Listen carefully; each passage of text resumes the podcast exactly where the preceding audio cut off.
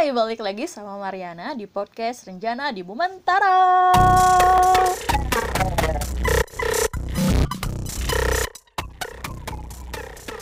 Sekarang kita ada di hari kedelapan dari tiga puluh hari bersuara yang diadakan oleh The Podcasters Indonesia.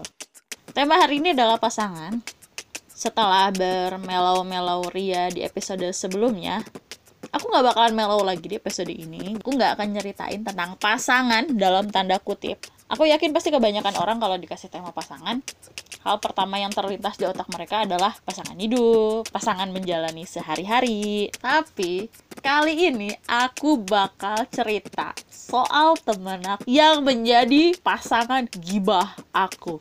By the way, kamu tahu gak sih kalau gibah itu ternyata ada di Kamus Besar Bahasa Indonesia.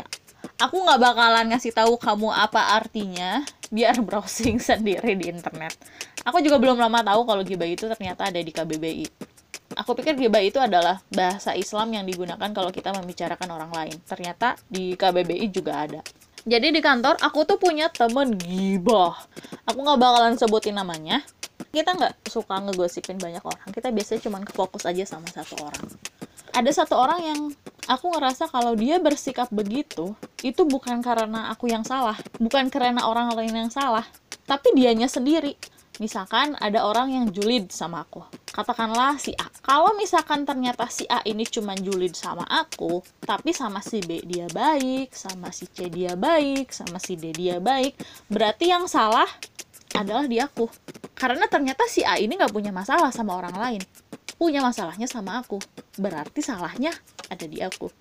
Tapi ketika si A ini ada masalah sama aku, dan ternyata si A ini juga bermasalah sama si B, punya masalah sama si C, punya masalah sama si D, dan ternyata dia nyaris punya masalah sama semua orang, berarti yang salah di dia dong. Karena ternyata bukan cuma aku doang yang tidak bisa menerima sikap dia, ternyata orang lain juga enggak.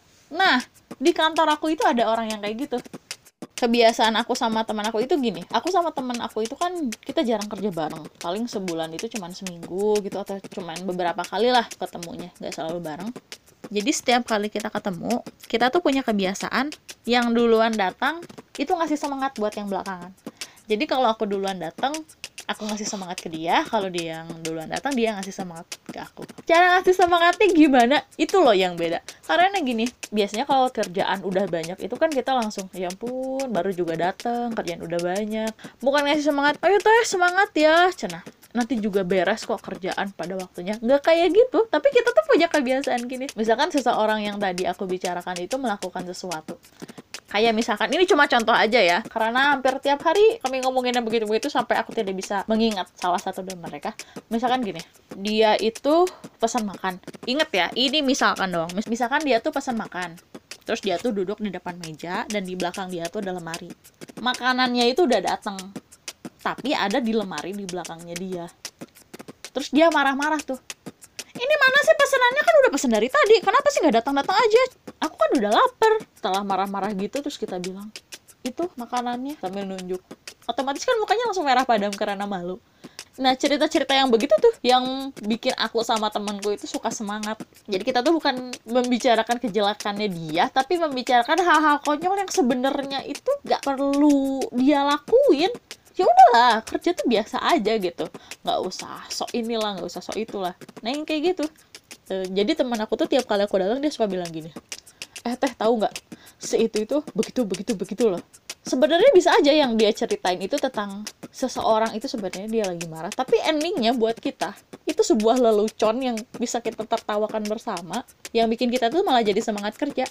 Serius, aku sama temanku kayak gitu. Dan kalau aku yang datang duluan, itu aku yang balik cerita. Eh bu, tahu nggak? Tadi si itu begitu, begitu, begitu. Dan kita ketawa. Dan lu percaya, saking banyaknya hal yang sebenarnya nggak perlu dia lakuin, tapi dia lakuin, itu tiap hari kita punya cerita yang berbeda loh. Aku sendiri juga amazing ya. Ini orang kok bisa gini-gini amat. Tapi udahlah ya, itu urusan dia. Aku nggak terlalu musingin. Karena sekarang aku sendiri jujur aja, udah ada di tahap nggak terlalu peduli sama omongan orang. Yang penting, aku bahagia, aku tidak menyakiti orang lain, dan kami sama-sama tidak mengganggu kehidupan satu sama lain. Sekarang, aku lebih memilih kayak gitu. nggak terlalu peduli kalau ada orang lain yang julid sama aku lah atau apalah, udahlah biarin aja, hidup masing-masing kok. Waktu kita terlalu berharga jika kita habiskan buat julid sama orang, kecuali jika kejulidan itu bisa membawa kebahagiaan bagi kita.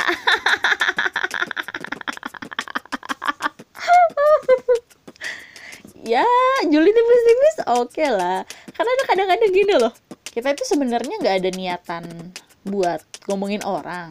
Tapi perhatiin deh, suka ada orang-orang yang mereka tuh kayak maksa kita buat ngomongin mereka gitu.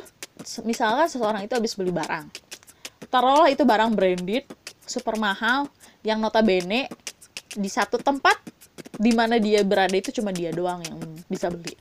Terus dia sombongin gitu, iya aku tadi habis beli ini loh, ya ampun, ini tuh aku pre-order dari bulan lalu, tahu nggak ini belinya tuh di luar negeri, susah banget tau dapat barang ini, aku tuh sampai bolak-balik nelpon ke all shop, ini kapan dikirim, ini kapan dikirim, karena aku tuh nggak mau sampai aku tuh kehabisan barang ini, ini kan limited edition banget, lihat nih, itu bagus kan, tuh cocok banget kan di aku. Padahal orang lain juga nggak pengen tahu-tahu amat gitu soal itu. Nah, orang-orang kayak gitu tuh yang suka minta digibahin, iya kan? Padahal kitanya tuh nggak niat ngomongin dia, tapi dianya yang kayak gitu. Coba di antara orang-orang di sekeliling kalian pasti ada yang kayak gitu. Kita tuh sebenarnya nggak niat ngomongin, nggak niat ngata-ngatain, tapi dianya yang minta. Tapi untuk kasus seseorang ini, aku jarang sih cerita sama sembarang orang soal kelakuannya dia. Karena semakin besar circle pergibahan kita, orang yang kita bicarain itu berpotensi jauh lebih besar untuk mendengarkan apa yang kita gibahin soal dia. Jadi, aku paling kalau ngibah ya sama teman dekatku yang satu itu. Cuma, sayang sih sekarang dia udah resign. Jadi dia itu nikah, tapi suaminya itu bukan orang Bandung, orang luar Bandung. Dan ketika dia udah nikah, dia resign dan dia pindah keluar kota. Kalau dibilang sedih sih sedih, kehilangan seseorang yang tiap hari ngasih kita hiburan soal kelakuan orang lain. Tapi di satu sisi aku juga senang. Akhirnya dia menemukan seorang pendamping hidup, menemukan seseorang yang akan menuntun dia menjadi orang yang lebih baik, menemukan seorang yang bisa jadi selamanya dia. Sekarang teman aku itu udah punya anak, tapi karena pandemi aku nggak berani nengok. Ya jangankan nengok rumah orang, pulang ke rumah sendiri aja itu nyampe rumah tuh langsung mandi, langsung ngerem di kamar. Sama ibu sendiri aja aku kadang chattingan loh. Jadi di masa pandemi gini memang bener-bener berusaha untuk jaga jarak satu sama lain, apalagi karena aku kerjanya di rumah sakit kan. Aku nggak tahu virus apa yang nempel di badan aku. Jadi begitu nyampe rumah, di teras cuci tangan, pakai sepatu, taruh tas di kamar, semprot, langsung pakai hand sanitizer. Dan itu boros, jujur aja. Ngeluarin handphone, handphone disemprot pakai hand sanitizer, ambil baju ganti, masuk kamar mandi, mandi, beres mandi, diam lagi di kamar. Keluar paling kalau perlu ke toilet, sama perlu makan, atau wudhu. Sisanya aku lakuin di kamar. Kayak rekaman, rekaman di kamar, baca buku di kamar, nonton juga di kamar, makan, apalagi, semuanya aku lakuin di kamar. Kelihatannya jadi kayak ngehindarin keluarga sendiri, tapi aku ngelakuin itu karena ya jaga jarak lah.